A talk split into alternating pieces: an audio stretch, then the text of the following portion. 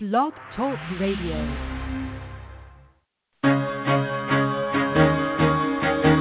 Carol the Coach. Sex, love, and relationships. We talk about it here. Carol the Coach. Compassion with contemporary relevance. I am a psychotherapist. I can be your personal life coach and I can help you with your issues. There are no problems too small or too big. You can talk about anything. Speaker, columnist, radio TV host, and commentator. Carol the Coach brings messages of wellness and empowerment within reach of everyday people every day. Almost five years ago, I lost my soulmate in an accident. He was killed in a plane crash. Life just for me has seemed to stop. There are groups all over the city. I I mean, I teach one. It is a specific way to start thinking so that you shift how you see the world, which then shifts your energy, and then you feel better and you actually see things differently. Carol the Coach. Always available too at carolthecoach.com. Now I've got Russell on the line. I'm 47 years old. I'm a truck driver. I am married. I have a wife in San Francisco. Okay. I haven't been home in six months. My thing is, I I don't know if I have a sex addiction or what the problem is. Why do I want what I can't have? And as mm-hmm. soon as I can have it, I don't want it anymore. You're right on target when you say, I don't know if I have a sexual addiction. Well, guess what? Yes, you do. And you know what? That's my specialty, Russell. So you're at the right place. Continue. I meet women online, and, and I'm in a different part of the country. Mm-hmm. I, I travel all 48 states, so I love sex. I hear self esteem issues. You never felt good enough and you didn't feel like you were getting what you should have then, and you're reenacting that now. Do you want to change that about yourself? I got an, an interesting email this week. And that email was from a woman who was really confused by something I had said a couple of weeks ago. She actually said, You know, I just wanted to mention that in your episode, Survive Sexual Addiction, you mentioned that um, a partner had really been hurt by her husband because he had exchanged sexual acts that included oral sex with a prostitute. Now, this partner said, You know, Carol, that triggered me. And I was wondering how to look at this. Should I think of this as the husband wanting to manipulate the prostitute? Or do I look at it as this was a way for the husband to feel like a bigger, cooler man? And then she says, It does sound relational and it is super traumatizing. Thank you for your help in the past and the future. So, you know, one of the things I said was, you know, you're exactly right. We'll call her Sarah. You're exactly right, Sarah. It is very triggering because this man gave the prostitute oral sex to please her, and that's relational. Now, it was a double trigger and trauma, and it hurt his partner badly. It did make him feel um, more important. It did feed his ego. And on some level, he used that as a way to minimize his exploitation of her. Now, we all know that sex addicts exploit prostitutes, escorts, massage parlors, blah, blah, blah. And then we also know that those services exploit him too. And so, on some level, he really was hoping to minimize his exploitation and maximize the fact that um, he was trying to do something for her that was also pleasurable. Now, for any of my sex addicts out there, I got to tell you, sex is not pleasurable in the service industry. It is a means for money. And don't fool yourself and think that they're actually getting off and being happy and wanting this. This is their job. And that's not to make you feel shame or blame, but it is a reality check. And so, again, Sarah, you know, what I know is that it is very triggering for a partner to think that there was this intimate act that occurred between a prostitute and a sex addict. And that the sex addict was delusional enough to feel like this was really pleasing her, when really she's counting the clock. She's wondering when it'll be done. She's wondering when she'll get her money. And she's wondering when she'll go on to the next John. Now, you may say, Carol, how do you know that? You don't know that. Well, I do know that. When you've worked in this field this long, you realize that this industry is exhausting. And these women, or men, but I'll, in this case, I'll talk women, want to complete the transaction to get back to the next transaction and to make more money.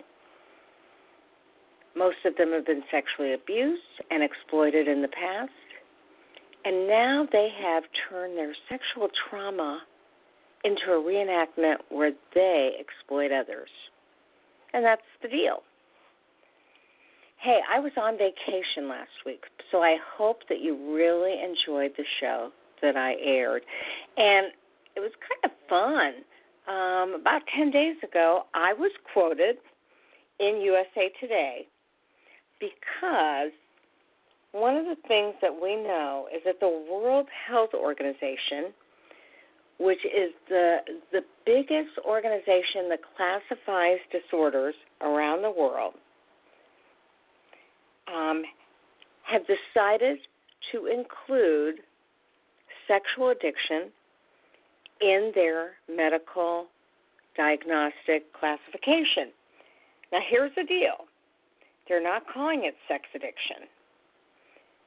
And instead, they are making it broader and allowing it to, in a lot of ways, engulf a lot of different issues. WHO, or the World Health Organization, defines compulsive sexual health disorder as a persistent pattern of failure to control intense, repetitive sexual impulses or urges resulting in repetitive, repetitive sexual behavior. And they have now, again, used this compulsive sexual health disorder and put it in the International Classification of Diseases.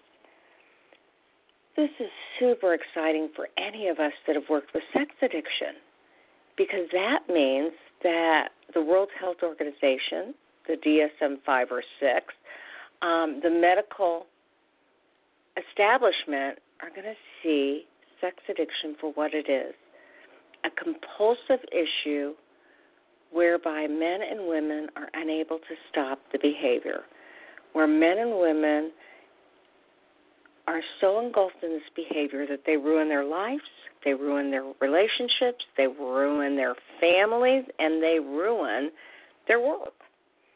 Um, the new classification means that sex addiction, a term popularized before research designated the condition as compulsive sexual health disorder, can be diagnosed based on a list of criteria, which include, and here you go, if you're a sex addict in recovery, how many of these did you meet? Repetitive sexual activities becoming the focus of a person's life, numerous unsuccessful efforts to reduce sexual behavior, and continued sexual activity despite deriving little satisfaction from it. You know, anybody who's worked with addiction knows that um, with any kind of drug addiction, after the first high, whether it be cocaine, heroin, methadone, methadone, meth, um, it has to do with the chase to reestablish that same high, and it just doesn't happen. You know, there was a time when alcoholism was a fatal illness and there was no cure and you were going to die of it. We don't look at alcoholics and drug addicts and say you're a bad person we say you have a problem. That's a quote from my buddy Rob Weiss, who I was I was quoted in this article. And experts also say that this new classification will chip away at a larger goal. It'll destigmatize sex addiction. Treatment can range from therapy sessions to stays at rehabilitation facilities to simpler methods such as prayer and journaling, as well as the eight other recovery tools that Patrick Carnes talks about. Now, that is a quote by me. Um, many people don't seek it out because they don't think that it's a real issue. They think it's immoral behavior or bad behavior. I said, if somebody doesn't know what to call this disease, this disorder, this illness, they will not know how to get help for it, and they'll continue to try to do it on their own. And, you know, we all know as certified sexual addictions therapists that trying to do it on your own results in inability to stop. They aren't able to control it. They're not strong enough. They need a committee, and that committee committee is typically a support group. Maybe it's a 12 step group. Maybe it's Recovery Nation. Maybe it's Smart Recovery. But in addition to that, we'll include things like, and I know you understand this, a sponsor or a mentor, um, a specific manual that you follow. In the 12 step community, that happens to be the 12 steps. And in Smart Recovery, that's a Smart Recovery manual.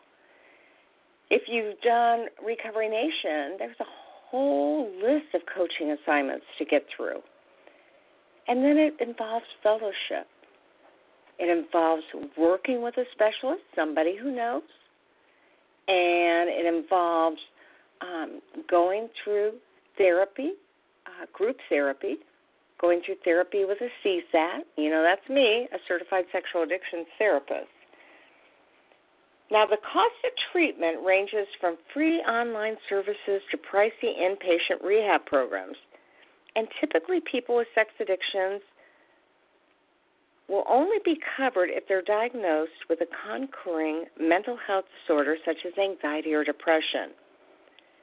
So, I, as well as many therapists, are waiting for that change. I mean, I don't know anybody that has this disorder who doesn't suffer from addiction, um, depression, anxiety. You and I both know that most people that have sex addiction don't just suffer from that. Maybe they suffer from workaholism. Maybe they suffer from drug and alcohol addiction. Maybe they suffer from a gambling problem. There are all sorts of issues. So, Rob Weiss says, We hope that insurance companies might be willing to now pay for the treatment more directly, and that is a good thing. Even if sex addiction loses its stigma and treatment becomes more accessible, the disorder can carry another uh, connotation. Sex addiction has frequently been cited by individuals who have committed sex offenses. Now, this is where they got me wrong. They quoted me wrong you know, they were asking me about Harvey Weinstein, and I said, you know, you've heard me say this on the show. I don't think, I have no reason to believe he has sex addiction because there was no, um, there's no information that says he wanted to stop. There's no information that says it wasn't bad from the get go. Uh, now it has interfered with his life, but we don't know how it interfered with his life before. And what we do know is that he was probably an offender. And despite the fact that he spent time at a high end facility for the treatment of sex addiction, we want people to know that sex addicts and sex offenders are two very different categories. And most sex offenders do not meet the criteria for sex addiction. And most sex addicts never commit a sexual offense. Dr. Milt Magness, my buddy, a sex addiction therapist and director of a counseling service in Houston, tries to explain the difference. And I say, boy, a crucial aspect of sex addiction is wanting to fix the problem and being unable to. And I haven't seen that in sex offenders. Now, I've worked with sexual abuse, and I do know that they feel bad about themselves, but more often than not, that need to exploit is for power and control, not sex addiction. So, we're really excited that the World Health Organization is now going to put put this behavior into um, a diagnostic manual and a classification that will help to take the morality out of it. Because what we all know as sex addiction specialists is that this is a condition that is often deeply misunderstood. All righty, so that is super exciting. And remember, what you're going to hear it called is compulsive sexual health disorder. That's what we think it's going to be called. I, I heard earlier problematic sexual behavioral problems. You know, we don't care what you call it because the classification and the criteria for sex addiction falls under all those headings. We just want the men and women that we work with, the families we work with, and the couples to get the help that they so much deserve. And that is a little bit about the World Health Organization. Now, tonight I have an expert in the field of love addiction.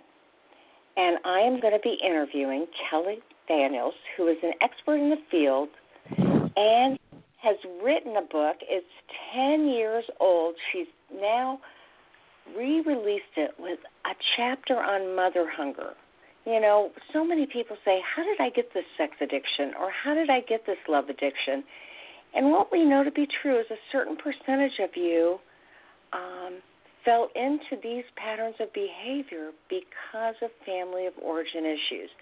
And so I can't wait to talk with Kelly about this pre existing factor called mother hunger because she has coined that term to describe a predisposition for a lot of people who suffer from love addiction. So, Kelly, welcome to the show. Thank you, Carol. I'm happy to be here with you. Absolutely. I, you know, I feel so grateful to have you on the show because you were really one of the first that talked about love addiction and sex and love addiction, gave it a name, and differentiated it from sex addiction because it really is two very separate criteria. Can you share a little bit about the differences? Well, I think that the main difference from where I work, and I want to clarify that I primarily work with women, and most of my research has been with women, and my book was written for women. So I think because of the specificity of the population that I am um, working with, I needed to broaden the understanding of what addiction to a relationship or addiction to sexuality or addiction to love really is. Um, because there aren't many women um, who feel comfortable or at home with the term sexual addiction, given that we live in a culture that has created sexuality to carry a, a huge taboo for women. Like men can be sexual as they develop, as they grow, and there's some pride in that. Whereas as women grow and develop and want to move toward a sense of being sexual, that's not okay. There's not a healthy route for most women. If they go toward their sexuality, they are seen as promiscuous. If they go away from their sexuality, they're labeled as a prude. There's not a healthy map.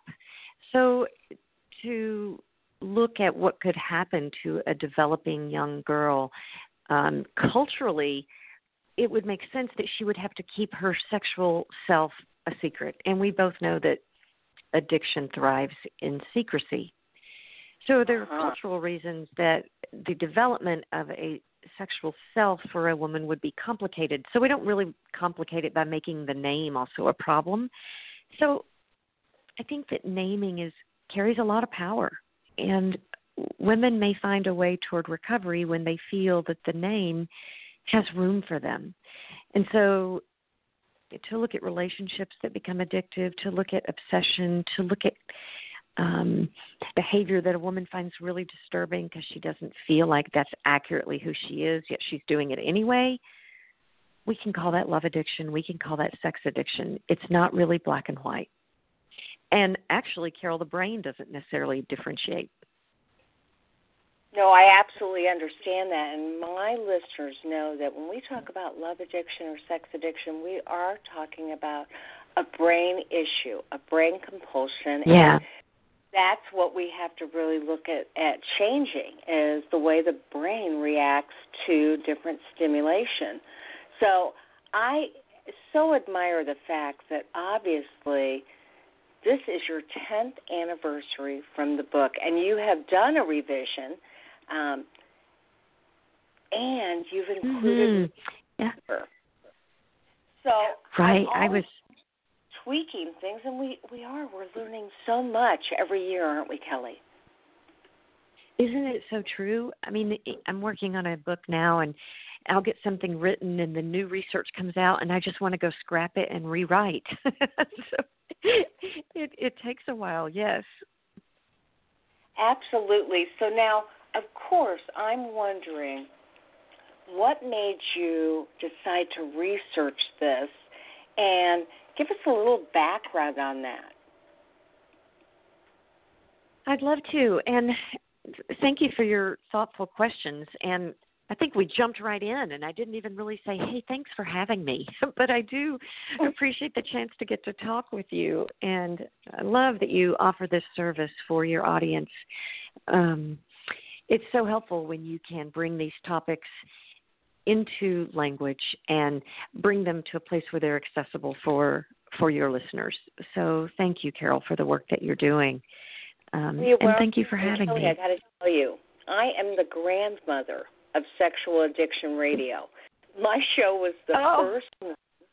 We have over a Oh, half my a million open downloads a week, and people can't get enough information about what's out there. So your book, Ready to Heal, you know, was one of the very first in terms of sex and love addiction. So just give us a quick overview of your book and then why you decided to write it. Well, I would love to give an overview of the book, and I, I want to talk about maybe some of my favorite parts of it. But I also want to give some credit to some of the women that came before me. Um, Charlotte Kasl wrote a book, Women, Sex, and Addiction, that um, probably was 10 years before mine. Pia Mellody has done wonderful work in the field of love addiction, and I've trained with Pia, and her work is brilliant. Her book is fabulous. Um, and I couldn't have found a voice without those women coming before me. And then there's Dr. Carnes, who I trained with and learned about um, his model of treating sex addiction. And it was in his training that I felt um, exhilarated because there was so much hope for an addiction that really is like a food addiction. Like, okay, you have to eat and with sex and with love we're not meant to be without these the nourishing touch of sexuality and the comfort of love of connection. So he was pioneering. And and yet when i was training i was seeing that the model that would work for men didn't feel accurate for women. Um, i have a graduate degree in women's studies from when I was just a young woman in my 20s and did my undergraduate work in English and then graduate work in English and studied women's studies and I read Adrienne Rich when I was probably 21 years old and she wrote this wonderful book called Of Woman Born. And in her book and she published this in 1977, Carol. In her book she says that daughters form a concept of self in this first relationship with their mothers. The woman who has felt unmothered may seek mothers all her life, may even see them in men. Some will marry looking for a mother. Well, I found that even as a young woman, that was a profound truth that that hit me. But it was ten years later before I went to graduate school for to be a therapist and began studying what I thought was going to be other addictions, but I was pulled to understand the nature of love and realize that the cultural programming that women inherit seem Can you hear me? Yes, I sure can. Oh, good.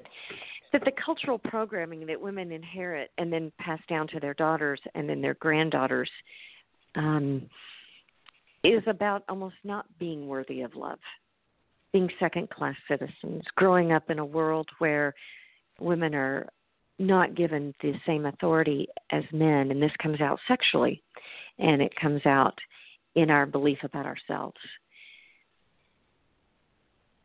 So and and so that experience of not it's not not necessarily mother well it's a mother hunger, but you it can show up in your relationships with men as well as with women. Oh, definitely, definitely. Okay, and so the, term what does that mother look hunger like then? is- yeah, what does that well, look like? the term right, the term mother hunger really speaks to a yearning for love that happens in the early part of an infant's life. You know, babies are born to be held, to be nurtured, to find that the world is a safe place. But if a baby's born to a mother who doesn't like herself or isn't safe or can't stay regulated, she's going to have a hard time loving that baby. Mother hunger refers to this early attachment injury that comes from not receiving basic early developmental needs. And so, what happens for a little infant girl who can't feel safe with her mother is she will find new ways, she will find solo ways to nurture and take care of herself. If she's Well, lucky, that- she's got um, other caregivers. Let's say if mother's not available, father is, or um, a grandmother or an aunt. So those attachment needs could be transferred to someone else, but if that someone else is not safe, she's really set up to take care of herself. So a lot of women that I see that are struggling with intimacy learned very early in life, I'm going to have to do this myself. I'm basically not worthy of love. Well, and certainly Dr. So Patrick Carr said early on that in some Yeah. ways that kind of neglect is way worse than actual physical, sexual, or emotional abuse because it's so invisible. People don't know what you didn't grow up with. And if you don't have those affirmations, you really end up looking for them in all the wrong places. That's exactly what we do. We will recreate automatically and unconsciously a love that feels familiar to us. So if that was a mother, let's say, who was struggling with her own um, depression, maybe she was mm-hmm. struggling with other forms of mental illness or addiction, that's going to feel familiar to our nervous system. To be with someone who's unavailable, to be with someone who can't really see us, to be with someone who's so dysregulated that we can't quite regulate ourselves while we're with that person. Well, and for our Let's listening add to that, Carol. Can you share Yeah. what dysregulation means? I mean, that's a clinical term, and what, give us some examples of dysregulation. Exactly. Okay, sure.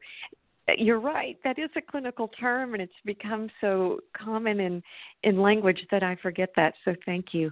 Um, another way of talking about being dysregulated is someone who, and these kind of diagnoses, these kind of terminologies really bother me. But when we call women um, moody, or we Mm. say that she is hostile or angry, or we say she's needy or dependent. I mean, there's so many negative ways that we label behavior that is basically, essentially human. It's not gender, it's human. This is regular, normal behavior that says, I need a connection. When we don't get the connection that we need, we do get moody. When we don't get the connection that we need, we might get really angry. We might get very withdrawn. We could get violent. We could be um, isolating. And so these are all symptoms of a nervous system that's dysregulated. And women only regulate themselves, we learn to regulate ourselves in the relationship with our primary caregiver, our first love, our mothers. And if she couldn't do it, because because maybe her mother couldn't do it, because the world was not a safe place for women, then we don't know how. Does this make okay? sense? And so when this primary need is not met, um, yes, we as survivalists look for it in yes. any other way that we can find it, whether it's affirmation because exactly. we're sexual, promiscuous, um, loving, friendly, dependent, codependent. You know, I'm just sure there's a variety of different ways that we meet that. There definitely are, and the ways that you're talking about really come a little bit later in development, early adolescence, and um, really after about the age of seven, eight, and then on through our teenage years. That's when we learn to be people pleasing. That's when we learn to put on a good girl face. That's when we might become rebellious. That's when we might be show signs of being angry. The wound I'm talking about is what's underneath all that behavior that happens before we have language. When those needs are not met and we can't we can't ask for them to be met and we can't fake our way, little girls will auto regulate. They will either learn to suck their thumb, they will learn to down regulate by going to sleep, they will scream, they will throw tantrums. They might, if they're lucky, have a stuffed animal. Um, many little girls will turn to food to soothe that emptiness. Um, and those are the first objects that are available for a little girl are her own thumb mm-hmm. or some food. And little girls might learn to masturbate before they even know that's what they're doing because they're soothing themselves. It feels good. It puts them to sleep. And if no one's responding to their cry or someone is shaming them or hitting them or abusing them, these are the resources that she has to help her survive. Those those other resources of being nice and caring for other people, those come later. Okay, so then at what age would you say that mother hunger begins to display itself? It depends on how tuned in the people around you are, Carol. Um, I can see signs of mother hunger in children.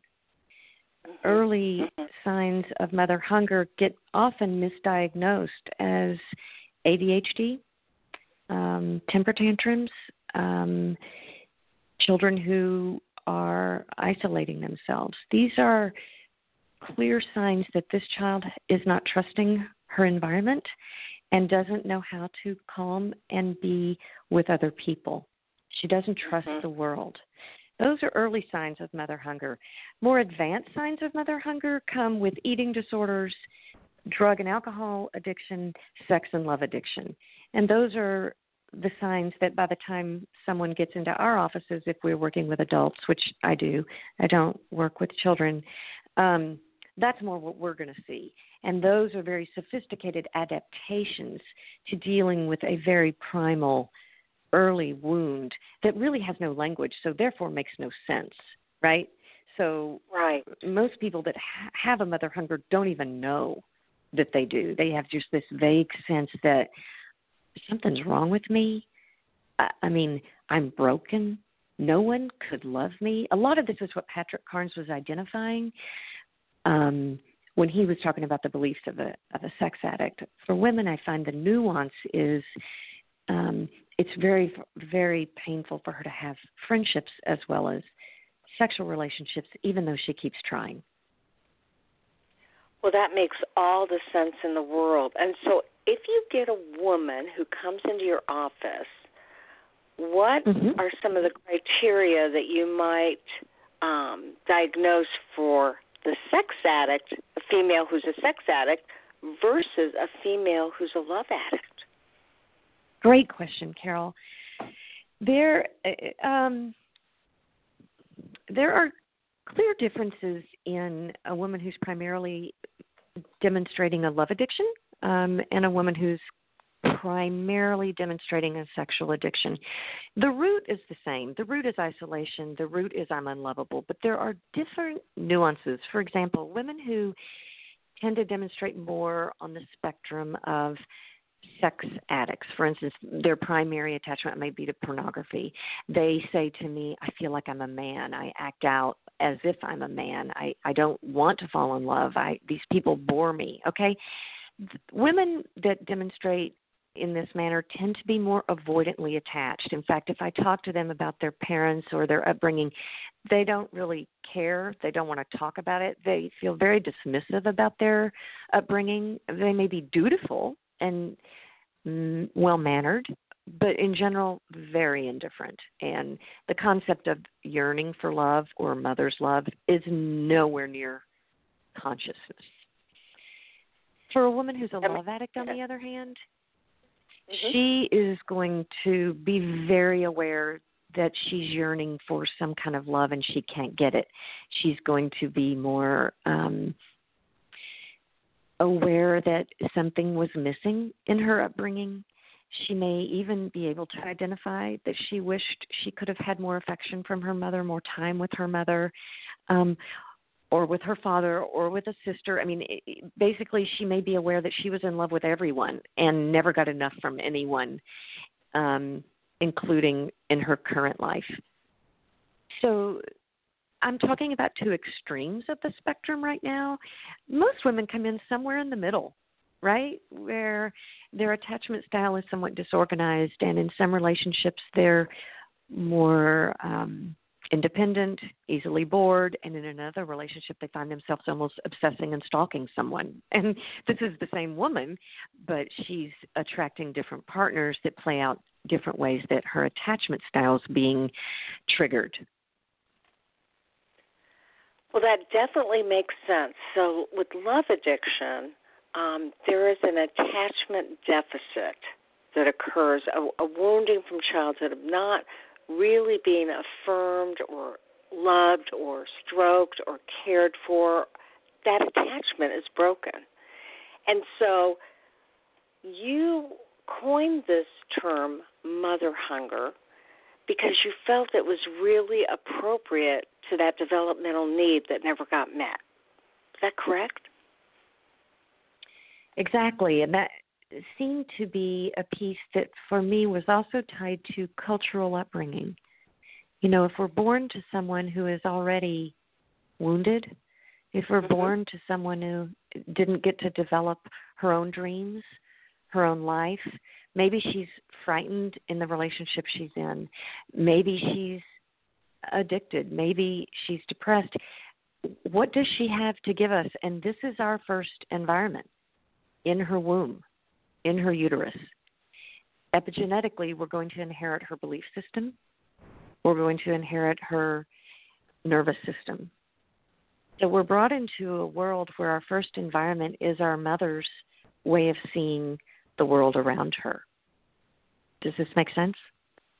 Oh, 100%. You know, I do EMDR, okay. and one of the things that we really have recognized is the kind of deprivation that can occur in the womb.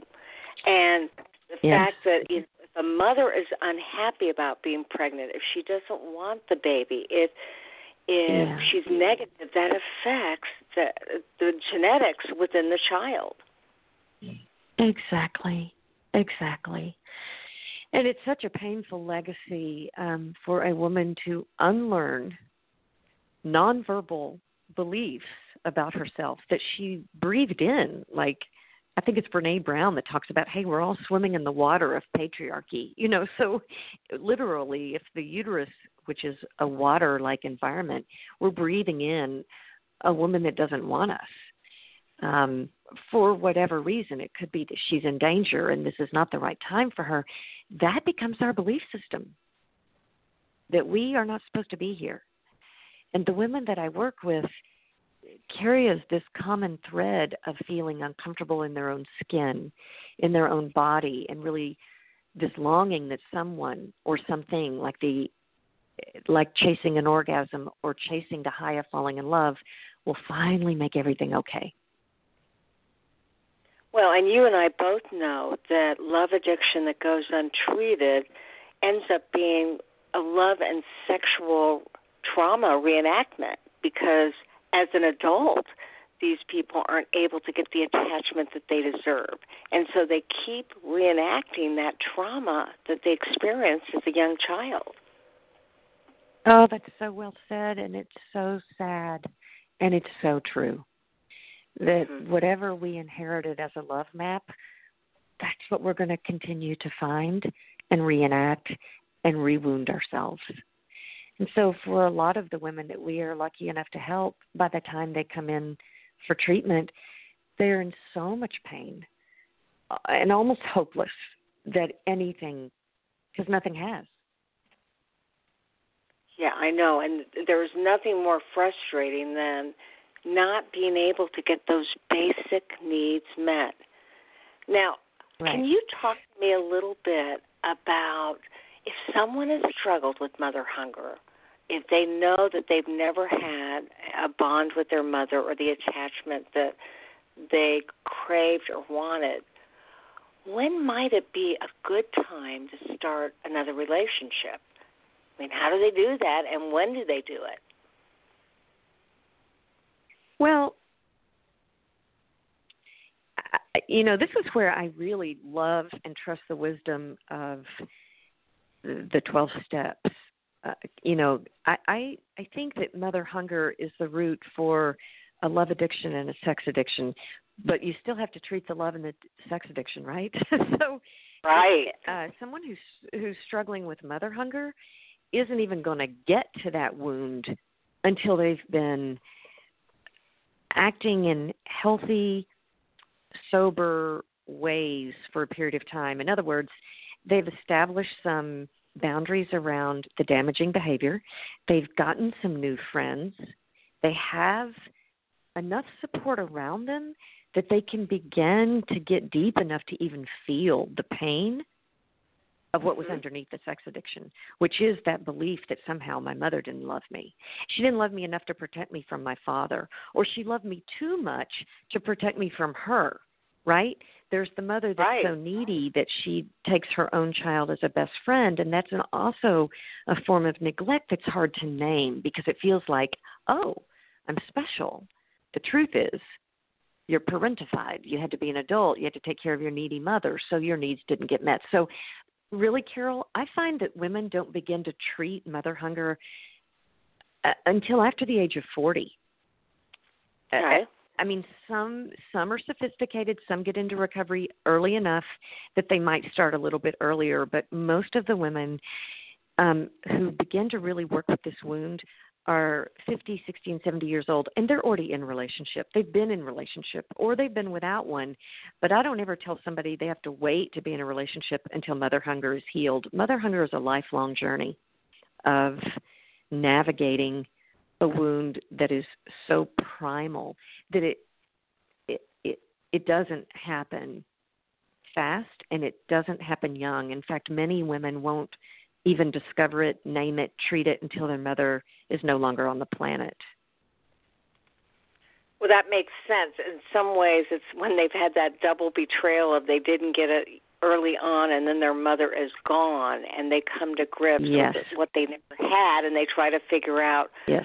What was wrong with them, why didn't they have it, and they get into therapy. And of course, you and I both really believe that these kind of issues, although they can be helped by some clinicians, it makes a lot more sense for them to go to a specialist. So let me just ask you it, people need to read your book, Ready to Heal, and obviously it has been republished. There is the Mother Hunger um, chapter. I think in that chapter two. Actually, I think chapter two is about the cultural beliefs that we inherit as women. So it talks about ways we inherit these ideas that if I'm lovable, I have to be sexual. If I'm a good girl, though, I can't be sexual. So it puts us in a double bind. And it talks all about that. These are issues that affect generations of women. And where I really invite us not to be blaming women when we're talking about mother hunger, because mothers were daughters um, chapter seven in Ready to Heal is what I specifically dedicated to the discussion of mother hunger. And so, you know, this applies to women that don't even necessarily resonate with a sexual addiction or a love addiction. Um, although I primarily work with women who do. yes. Uh-huh. So it's chapter seven. Yes. Okay, and tell us what is your website and how can people get this book? Well, the book is available at Amazon. It's also available with Gentle Path Press, which um, is the publishing company that Dr. Patrick Carnes developed. And um, but a woman, if she's interested in knowing more, could go to my website at kellymcdanieltherapy.com. And on my website, I have a link that would take her to Gentle Path or to Amazon to order the book. Um, and the first edition was in 2008, like you said, 10 years ago, and that's so exciting. The second edition, though, the one with the Mother Hunger chapter expanded, came out in 2012. So that's the edition I really encourage women to purchase um, because I think that discussion is more relevant and helpful. Absolutely. And so you run intensives, do you not, that absolutely deal with love addiction and mother hunger?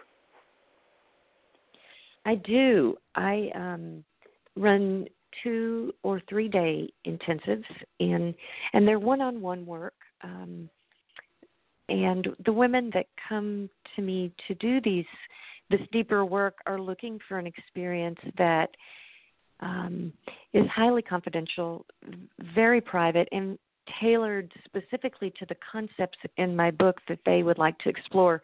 These women already have a therapist. I work closely with their therapist to make sure this is an appropriate form of treatment because, like the name, it's fairly intense. Um, and I've never had somebody regret coming. Um, but women are are are working hard and tired, and but you know we can do in one day what's really hard to do in one hour, um, and we can do one on one things that are sometimes really difficult to achieve in a group. Although I always like it when women can heal together. I think that that can be powerfully effective for shame reduction so there are lots of good programs around us that are using my book as well that I like to see women also explore for their healing. Well, absolutely. So, as we begin to wrap up about love addiction and mother hunger, um, somebody who's listening and wondering, gosh, is this a concept that applies to me? So many of the factors that Kelly talked about occurred in my life, what would you tell them to do? I would invite them to to get a copy of Ready to Heal and read the chapter on mother hunger. Um, I would invite someone to explore the concept of how important early attachment is to our well being. I would really invite women not to pathologize themselves for wanting a relationship or rejecting a relationship. I I would just say that's not an accident. This did not happen in a vacuum. Right? Yeah, I'm so glad you said that because so oftentimes that pathology has either been given to them or that's the shame yes. that they carry with them, thinking there must be something yeah. wrong with them. Exactly, Carol. And I just uh, that's such a painful legacy and one that I I just really like to help release that burden um, that this is not an accident. Well, and you have made it your mission. I mean, obviously, this is a topic near and dear to your heart. What inspired you to write about love addiction and mother hunger? I think that's such a great question. I, you know, when I was a young woman, I, well, when I was a little girl, I wanted to be a therapist. Now, what's that about? I think I was probably a caretaker in my family. I, um, I kind of always was watching out for the people around me. Human behavior mystified me and enchanted me and also baffled me.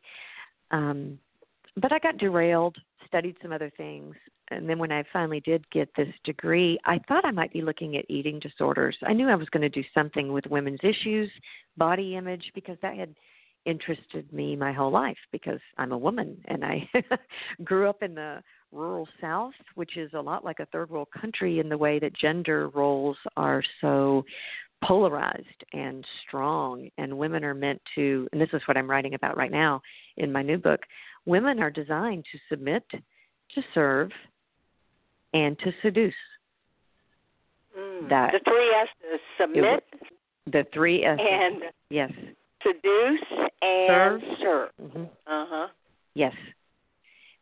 So I think growing up with that kind of programming really predisposed me to examine culture, to look at what women are inheriting, and how in the world does any woman not have a love addiction or a sex addiction? Oh, And if we're designing women to do this, how can we then pathologize her when she does? To me, it just seems like a creation for insanity. Um, and I felt very called to do some writing about this. Well, you're right. Your women's affairs um, background put you already at, in, in a place where you could develop that expertise and, and advocate for women. Exactly. Exactly. I, I think when I was in college too, I was lucky to have these professors. These were dynamic women, and they were politically active, and it inspired me. I'd never seen anything like it where I grew up, and they were from Michigan, and they were from California, and they were from New York, and they were brilliant, and they inspired me to claim power and voice and sexuality. I didn't even know I didn't have those things. I was, it was not part of my upbringing to have those things. So, a, a lot of this is a personal journey into my own growing up that I think was developmentally delayed, um, and inspired me to find a voice for women that don't have a voice, as well as keep um, developing my own. I was thinking today, as I thought about the this show and the 10 year anniversary of my book, it's like the more I study, which I'm doing right now as I write another book, the more I realize I still don't know, the more I want to know. And I'm so mystified each time I get the joy of of traveling with a woman to understand her own relationship history and gain her own voice. Oh, exactly. 100%. And, you know, it's all about finding our voice because you can't get healthy unless there's an awareness that there's something that needs to be examined and worked on, and then having the voice to figure out what is it that you need. So you're a great well, you're advocate. exactly right. Yeah. We can't. yeah, and we can't you are an advocate can't name it. No doubt about it. So now I want to ask you as we absolutely talk about women and the work that they need to do. If somebody thinks that they're a sex and love addict or a love addict and they are experiencing this mother hunger, talk with us a little bit about relapse. What does the relapse behavior look like and how can our listening audience recognize it? I think relapse behavior for someone who is healing from addictive relationships, healing from addictive love or sex or a combination. Relapse behavior must be redefined. We need to look at relapse through a different lens. We cannot apply the lens that works with alcoholism or drug addiction we need to look at it more as we might a slip with a food plan or a slip with um you know i look at binging and purging as a spectrum that we try to find balance that's what we're all aiming for as humans is balance in our life. And when we're talking about sexuality which is the core of who we are we don't have one set of rules that if we break one rule we're we could say oh we failed. We're in a relapse. We're going to we're going to make some mistakes. We're going to have some road that looks pretty sloppy. Um, and I'm really careful to um, cautiously use language to help frame what's happening so the woman doesn't go into too much despair and then can't come right back out. Yeah, so that makes a lot. Depending sense. on yeah, and again, it depends on what the behavior is, how dangerous it is, how risky it is. But for each woman, it's very unique, and depending on her health, her status, the people that she's in charge of, if she's in charge of children, we can work on a damage control plan. So the fewer people, fewest people possible get hurt, including herself, when and if she makes the inevitable mistake and returns to behavior that's familiar, that's wired in, but that is no longer healthy for her. Okay, so that's a little bit about relapse. Is there anything else that you feel like our listening audience needs to know as they look into this for themselves or for people that they love? I mean, we've got a lot of men um, who listen in and may be worried that their wife or girlfriend is suffering from love addiction. Right. Yes, and I'm hearing more and more from our colleagues, Carol, about men that are struggling with their own love addiction, sex addiction, and wondering about, um, you know, their abandonment issues, their hunger for their mother. And I, um, as different from the wonderful work that Ken Adams has done, where he's talked about mother enmeshment with boys. I think boys that are abandoned by their mothers experience this yearning for a love that very is very similar to what the daughters that I treat are looking at and the women are looking at. But as with any addiction, if you suspect that your partner is struggling with an addictive behavior, um, do you have power over that? No. Can you control that? No. So what do you do? You have a lot of boundaries for yourself so that you don't get eaten alive. Um, you have a lot of boundaries for yourself so, so that you get the love you need.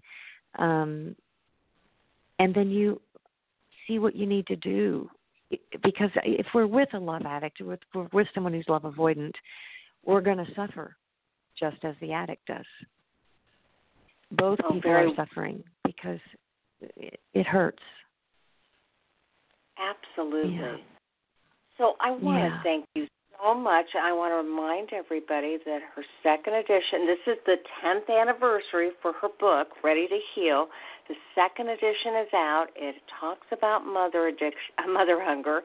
And Mhm. Julie, you know, obviously there are a lot of women who have soul searched and known that their issues about wanting to find love and to be with a man that can really love them have known from for a long time that it had to do with their childhood. I think a lot of women Mhm. thought it had to do with their fathers. So this is fascinating that you're saying, oh yeah, I could, but a lot of early childhood needs stem from mother, and if you didn't get that met, it can create some big holes, um, some big Yes. wounds need to be healed. Yes, and I think when mother can't meet them, a daughter will transfer to someone who can, whether that's a pet, a sibling, or a father. And so, where a lot of daughters do have issues as grown women with their fathers, those are legitimate. They probably turn to him if he was there for what they were not getting, and hopefully he was healthy enough to manage it. But generally, he's not, and he may sexually misuse her. He may be angry with her. He may be abusive. He may be dismissive. He may be overly enchanted. So, father daughter issues are tricky, they are legitimate, but they don't negate that there's a mother wound. Because if mom is able to protect the daughter, if mom is able to meet the daughter's needs, a daughter doesn't turn to her father as a replacement. She might enjoy him as a supplement. Daughters who enjoy their fathers tend to do better as career women. You know, fathers who are proud of their daughters set their daughters up for success. But fathers are not meant to be a daughter's primary love attachment figure. They are a bonus, they are a supplement, they are a guide, they're a protector. And hopefully they're loving the mother, so a daughter sees that. But the women we work with have not seen these healthy things, right? Right. Yeah. Absolutely. Yeah. So Kelly Yeah. McDaniel, thank you so much for sharing, a, you know, this important topic. And for anybody who's listening, her book "Ready to Heal" is available at Amazon and also uh, Gentle Path Press. And we just wish you all the success and can't wait to interview you when you get that second book done. Well, thank you so much, Carol, and I really appreciate your insightful, attentive questions, and I appreciate you sharing me with your audience. Absolutely. Look forward to talking with you again. You have a great day. Alrighty, you too. Bye bye. Bye bye. So obviously, Kelly McDaniel is an expert in this field, and if you want to check her out, you can read her book, Ready to Heal, and you can go to her website, um, which really um, helps you to understand more about breaking breaking free of the addictive relationship, and that's Ready to Heal. And you can order it on gentlepath.com or at amazon.com. And, you know, this is a woman who has made it her mission to help others work through those wounded souls. And you can go to kellymcdanieltherapy.com and find out more about Kelly. So, it is that time, and I will see you next week. And as I say at the end of every show, there will only be one of you at all times. So fearlessly have the courage to be yourself. And um, I appreciate the fact that you listen to the show and you're always working on you. Have a great week, and we'll catch you next Monday night, 9 o'clock p.m. Eastern Standard Time, for more Sex Help with Carol, the coach.